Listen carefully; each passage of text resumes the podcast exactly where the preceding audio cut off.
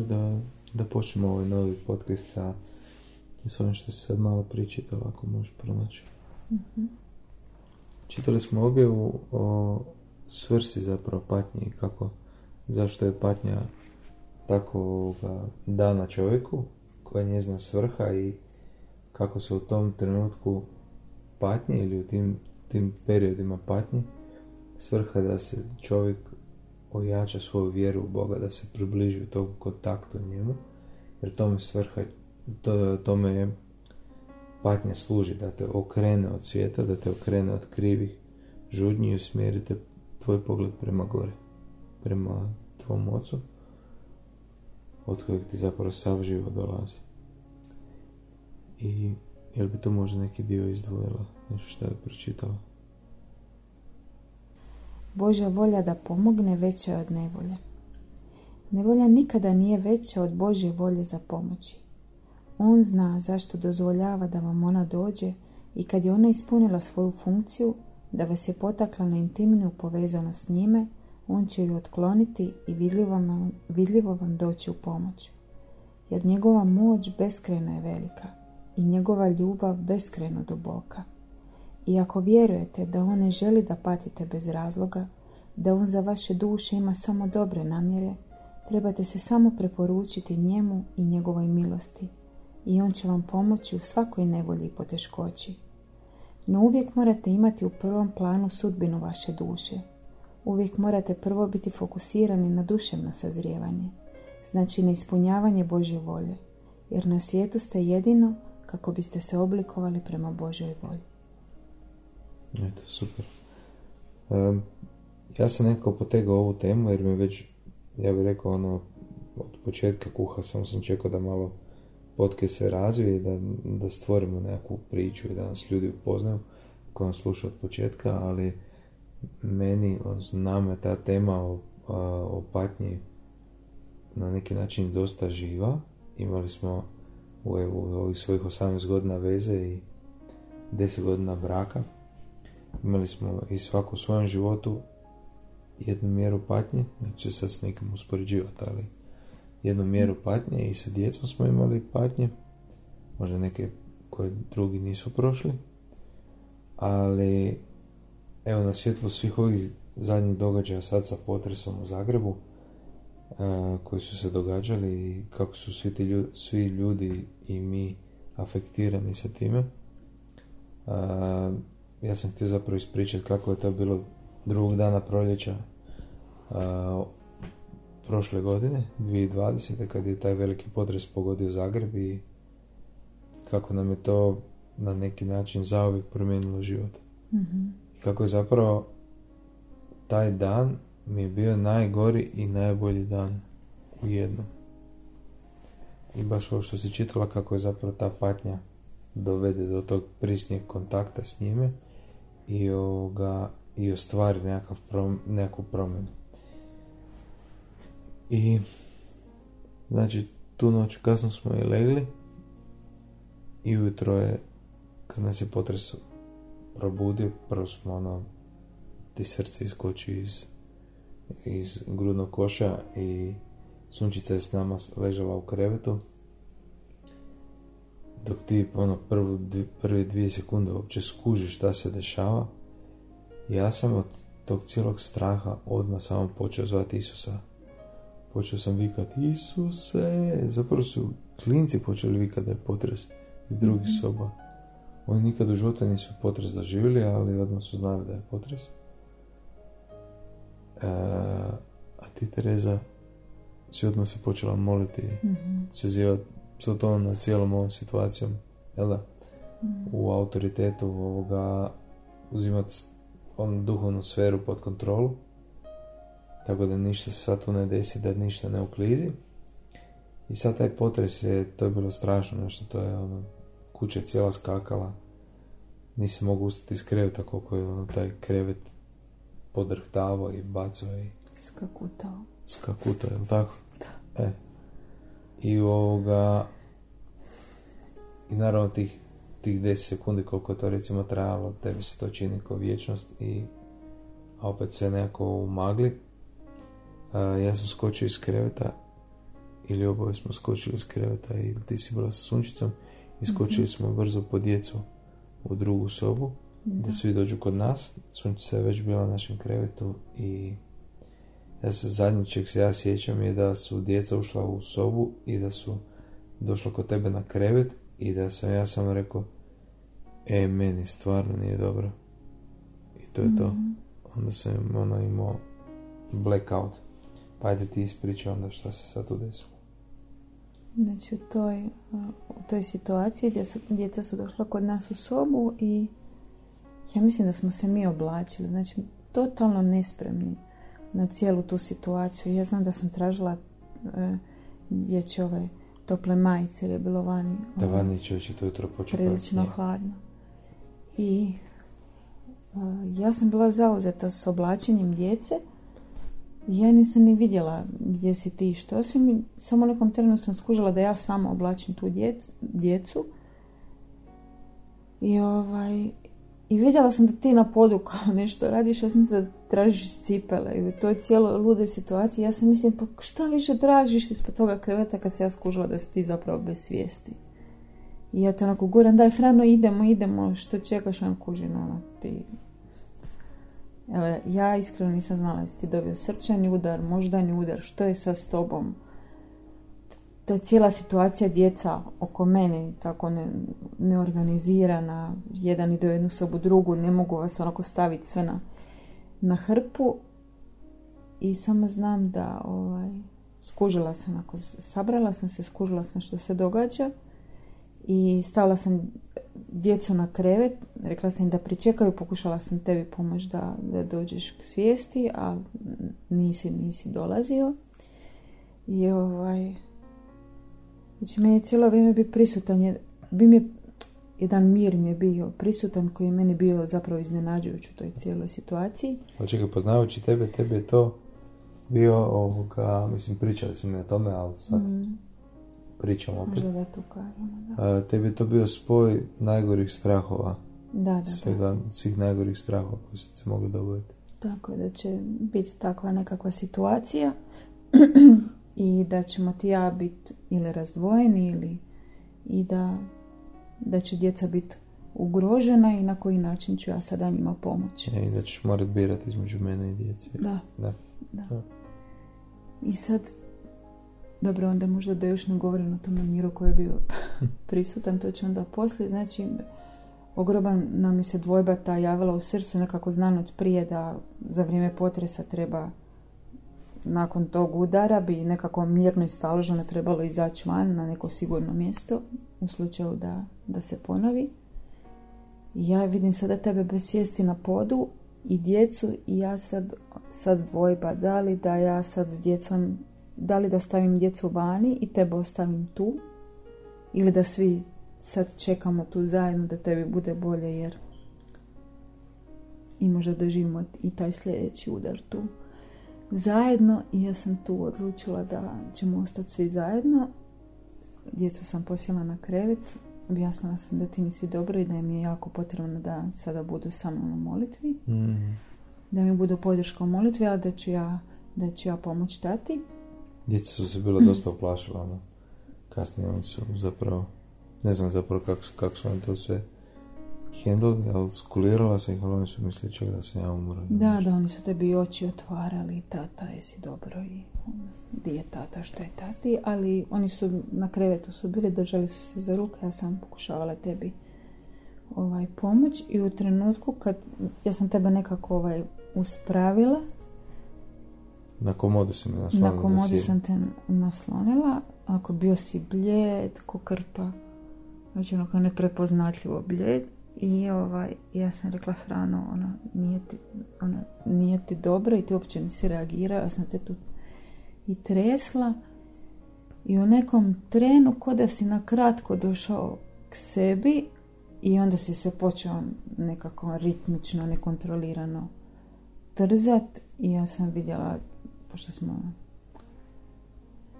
pošto sam već prije imala iskustva sa i febrilnim konvulzijama i s epilepsijom, onda sam vidjela da bi to mogao biti epileptični napad usred toga šoka, odnosno što ti se vjerojatno dogodilo, da ti mozak ostao bez kisika od toga naglatka dizanja, padanja i svega ostaloga. I sjećam se da sam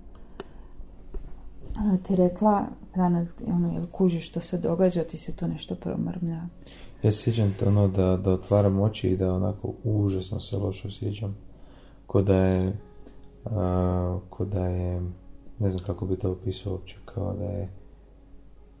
ko da me to tank pogodio, ko da sam, evo, najbliže ko da sam popio puno previše alkohola i zaspao prije pola sata i sad me netko pokušava probuditi i reći mi da nešto mora napraviti. Znači, ne, ko da je sva živa snaga izašla iz mene, ja sjedim tu naslonjen, ja sam tebe negdje čuo, Frano, nisi dobro, imao si napadaj, ko da me iz daljine zoveš.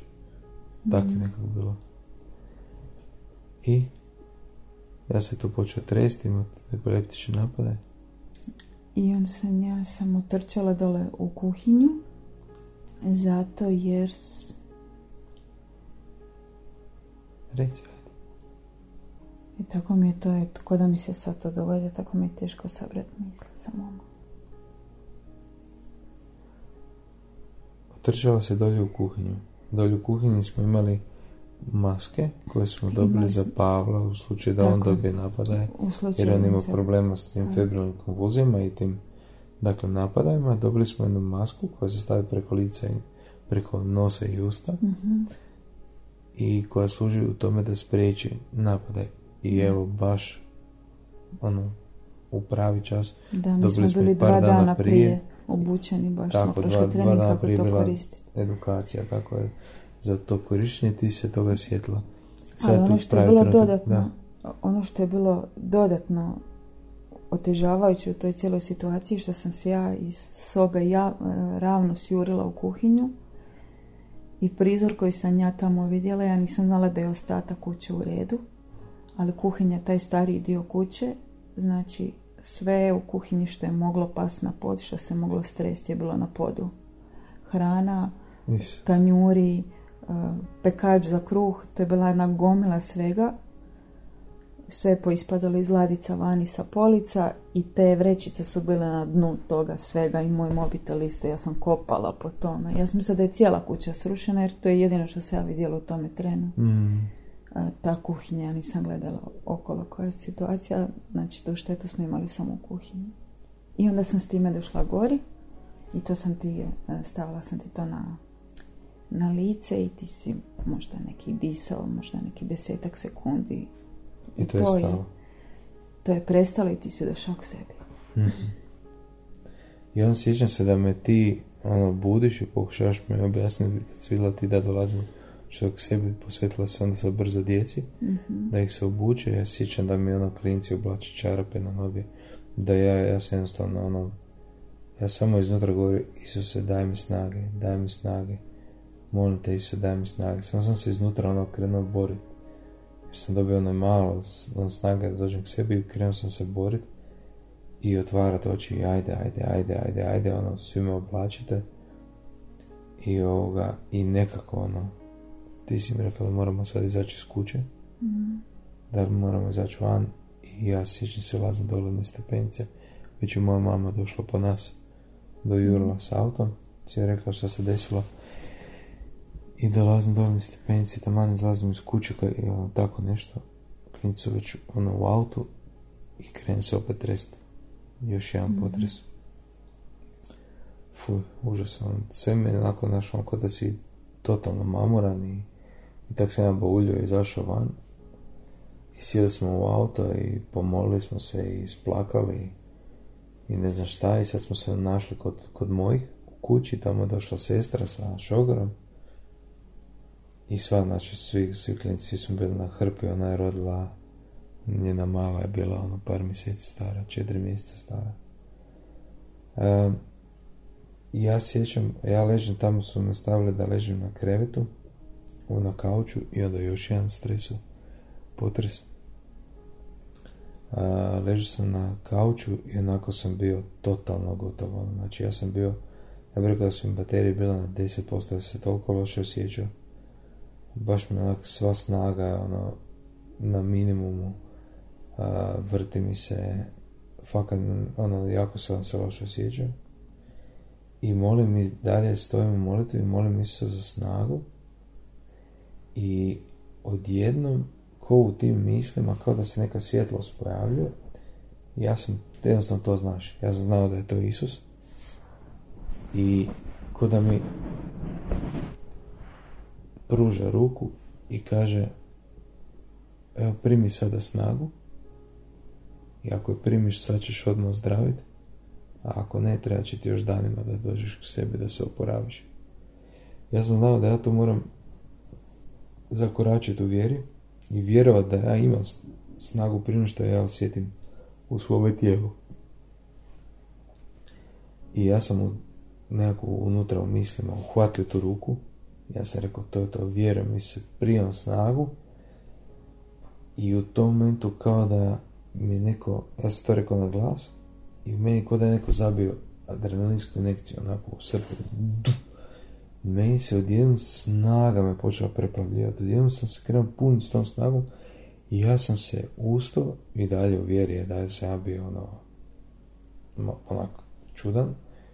Ja sam se ustao i ja sam rekao ono pred svima, to je to, ja sam zdrav, Isus me sad iscijelio.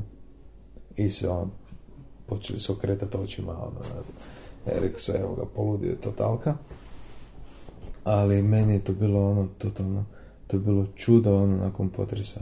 Sve je bilo čudo, ono, i to kako smo dobili te maske 2 dana prije, i to kako smo bili to par dana prije, kako smo bili u treningu, prošli smo trening za kako raditi s tim maskama, i uopće to da se ti tako mirno provela nas kroz cijelu tu situaciju, obukla djecu, sanirala, spasila muža, izvela nas svih van, do toga da me na kraju Isus iscijelio. I ja sam se digao, meni je snaga bila na 80% u roku od par sekundi. Ja sam počeo normalno hodati, ja sam počeo normalno govoriti, ja sam svima govorio da je meni sad dobro. Ja sam za nekih pola sata već bio u autu da se vratim ovdje i da vidim u kom stanju je kuća i šta se dešava.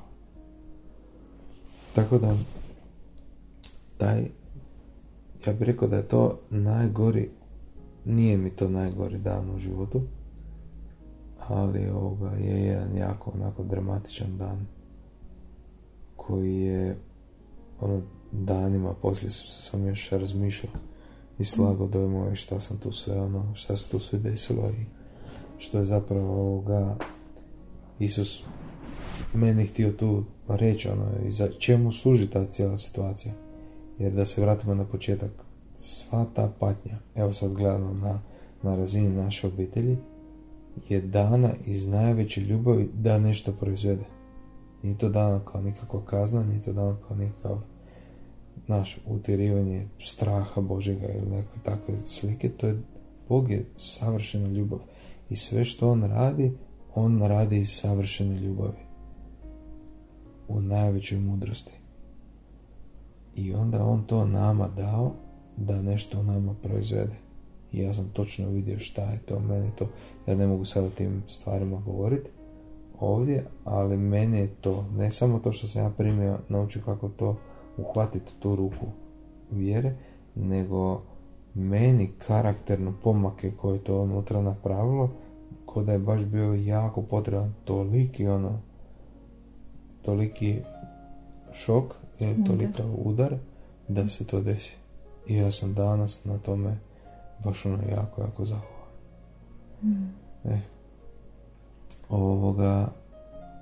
Tako da, evo, sretan, ja mislim sretan sam sve. Na kraju smo mi znali zapravo da će sve dobro proći.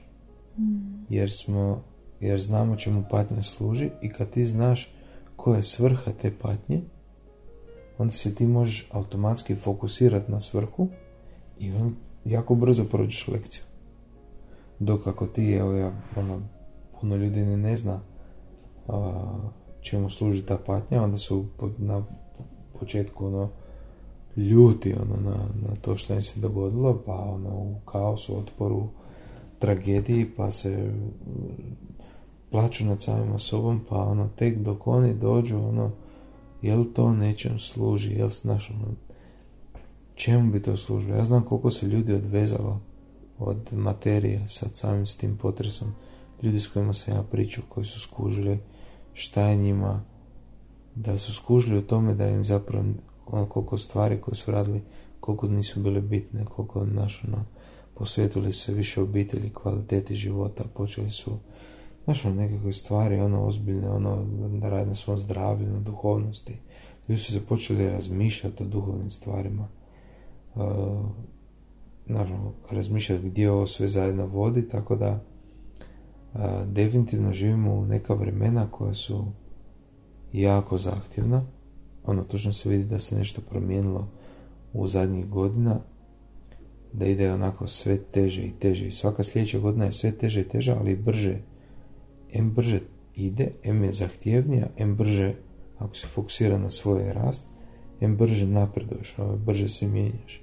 Mm-hmm. Točno vidiš da su ti te takve okolnosti dane iz tog razloga. Tako. Da. Ono što je mene iznenadilo u toj situaciji, to što si rekao, da je to bilo nekako ono sumirano, najveći moji strahovi i neke moje strepnje. Zapravo cijel od trenutka, ono što je meni bilo zanimljivo za gledat poslije kad sam analizirala te svoje situacije, jer je nekako normalno gledaš, ista pitanja sam si postavljala. Zašto se ovo događa? Ne u smislu nepravedno je. Jer nekako smo kroz sve godine ovog nauka i života u ovome naučili da svaka ta nevolja nam dolazi u susret da bi donijela blagoslov.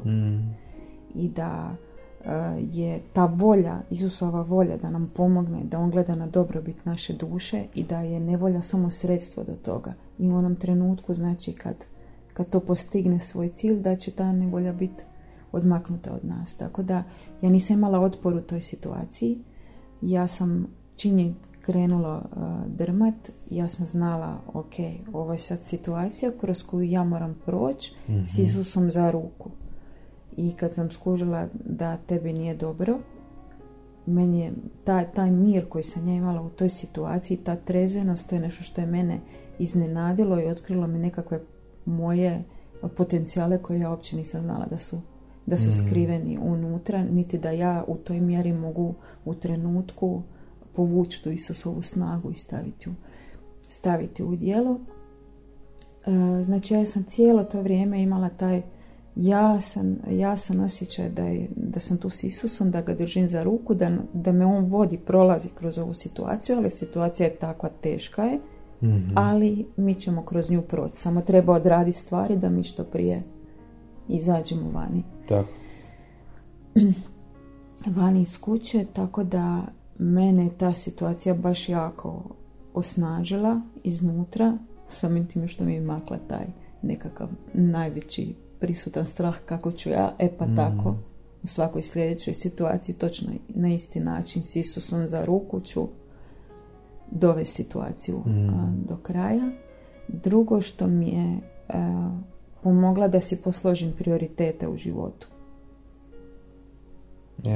Da. Znači u tome trenu ti ne možeš ne vidjeti koliko ti prioriteti mogu biti bolje naštimani i nekako s većom odlučnošću stvarima koje su nepotrebne kažeš ne. Tako. Jer si sad konačno došao do neke ljekovita je ta situacija, znaš, ono kad bude pitanje života ili smrti. Jel? Kako? Tebi to u tom trenutku, to ti je ono ko da si u nekoj prometnoj nesreći.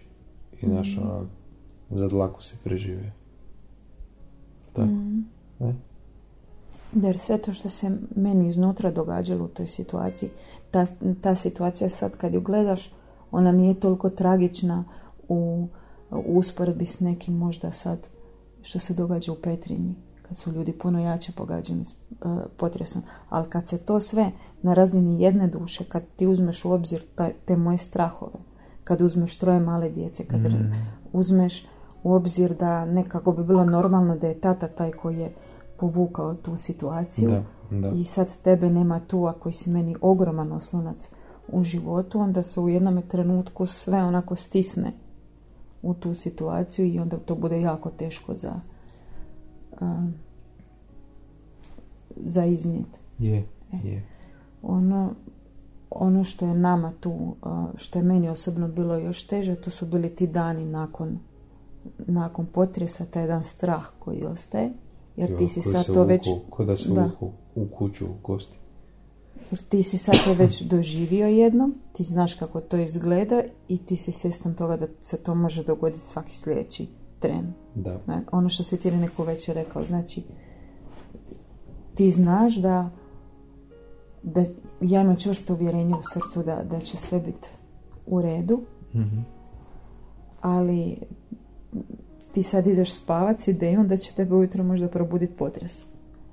I to ujutro kad zatutnji, ti nikad ne znaš, ili tokom noći ti ne znaš je li to onaj kad... Da, je li to onaj koji... Onaj ili onaj nekako mali, nevažan, tako da. Da, baš ti onako... Potrebna ogromna psihička snaga da ti to nekako mentalno nadvladaš. Mislim, ljudi sad dole u Petrinji, strašno su im dole stradalo sve živo, taj potres je bio i jači, ali to, mislim, nije zaradi toga ovaj potres koji je bio u Zagrebu manje strašan. Psihički. Nama nije ono, nama se dobro kuhinja razlupala, ali jesmo imali nešto i šteta, ono, koje su morali, ono, koštalo nas je to nekih novaca da tu štetu popravimo i sad smo to sanirali, ali psihički to provariti, pa sa djecom to provariti, pa ono, naš, to onako, to je nešto što je afektiralo jako cijelo obitelj.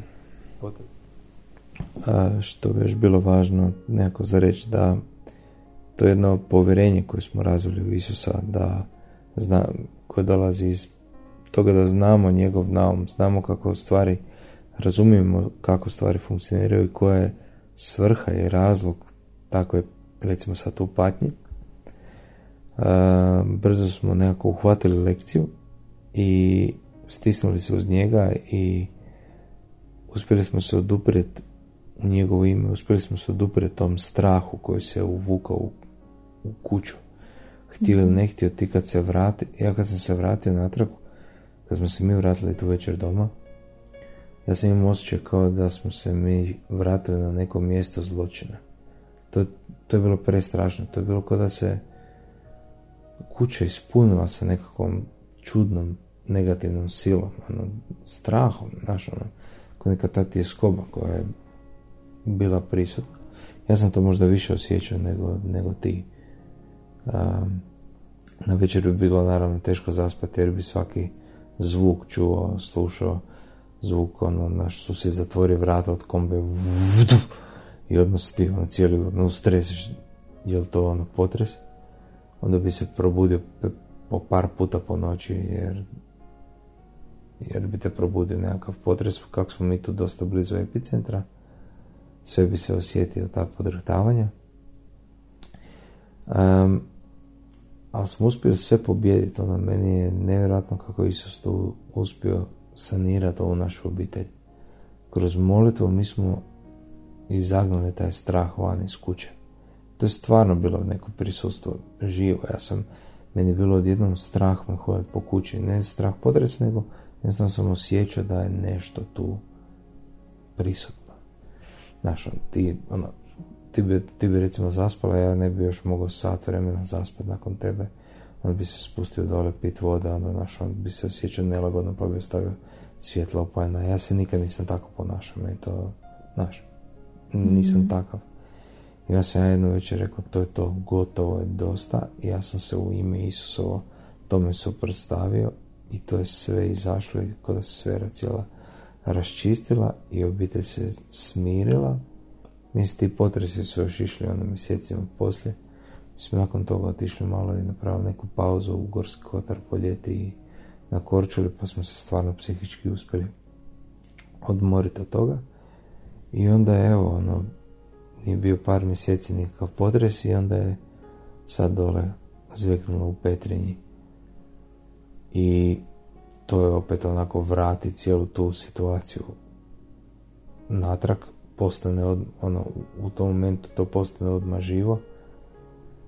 Tu se nama recimo desio drugi strah. Mi smo bili sami na jednom, Tereza i ja smo bili sami na jednom kraju grada, a na drugom kraju grada su bili klinci sa dedom i bakom. I sad ti ono ogromani potres, kuš da sve ziba, trese, frka, panika, a ti nisi sa klincima, ne znaš di su, telefonske linije ne rade, ne znam šta, i bome smo se tu, bila je frka, ali smo se uspjeli puno brže stati, suprotstaviti, grupirati da smo tu čvrsti, i nadvladati tu cijelu situaciju. I klincima nekako pomoć da oni to nadvladaju. Iako i oni moraju saživjeti s time, to je njih obilježilo, njima djetinjstvo, ti potresi. Tako je to. Svakom dođe nešto. I eto, ima još tih par situacija koje smo mi prošli sa klincima, koje nećemo sad ulaziti, ali imali smo, naš srednji sin Pavla, on je imao febrilne konvulzije od svog 8. ili 9. mjeseca starosti. Pao je jedan put jako na glavu, to je bilo, bože, jako traumatično. Bio je par puta hospitaliziran zbog tih konvulzija, svašta smo prošli s njim, baš je bilo onako, spavali u bolnici na podu, u fotelji, baš teških noći, teških situacija, i sve to nekako uspjelo, to naše srce iznijeti sa Isusom snagom, on je uvijek sve prisutan i stvarno znači nije da ćete, ne možete poštediti sve patnje, jer da nema, da ti ništa nije teško u životu, ti ne bi tako napredovao, ne bi se tako uhvatio te vjere, ne bi tako se radio na promjeni vlastog sebe, da te ništa onako ne stišće. Tako da ta patnja dolazi onako u nekim ciklusima, bi ja rekao, i onda nakon te patnje uvijek ti neki lijepi period kad se odmoriš malo i napuniš baterije, i gdje nahraniš dušu i primiš novu snagu, nove spoznaje, i onda ideš opet u nekakav novi ciklus. Ali na nekoj najvišoj razini ta patnja zapravo nije patnja. Ta patnja je sredstvo koje tebi donosi ono što ti želiš. Znači ti želiš sazreti, ti želiš se osloboditi od zločina, nečistoće u svojoj duši, ti želiš jaču, čvršću, bolju vjeru, želiš se njemu približiti, i tebe bilo kakva takva patnja ili takva, ajmo reći, negativna okolnost, tebi je to zapravo odskočna daska da napraviš taj korak, tebi to pomaže. Tako da i boli i nije ugodno, i to su neke stvari kroz koje nikad nisi prošao, recimo ovako, ali kad gledaš što ti je to donijelo u životu, to baš baš puno znači. Eto, toliko od nas za danas. Stavit ćemo tu u opisu ovog podcasta, ćemo staviti download na knjižicu Svrha ljudske patnje, nesreće i boli. Meni to ja mislim jedna od prvih knjižica koju sam pročitao, jer je mene osobno i patnja je dovela tu do Isusa, tako da je mene ta knjižica rasturila, koliko mi to koliko sam progledao odjednom, što će ti to donijeti. Onome ko sad sluša ovo, pa vama govorim, ta knjižica ako niste čitali, ona će vam zapravo dati upravo što mi imamo, tu jednu sigurnost gdje ti tu situaciju iskoristiš na najbolji mogući način, zato što razumiješ svrhu toga što se dešava. I da iza toga stoji očuva ljubav za tebe. Tako je, i vidiš u tome ljubav. I ja kad gledam taj dan, evo, jedan od najtežih dana u mom životu, ja nisam niti jednim atomom svoje duše u otporu prema Isusu ili prema tome što mi se desilo, nego sam baš iskreno, baš jako zahvalan kad vidim što mi je to donijelo. jer si uvijek u tako teškim situacijama koje ti s vremena na vrijeme prođu kroz život, uvijek si gledan da ta situacija kakva god da je, da je Isus uvijek uredi na način da ju najbezbolnije prođemo. Da.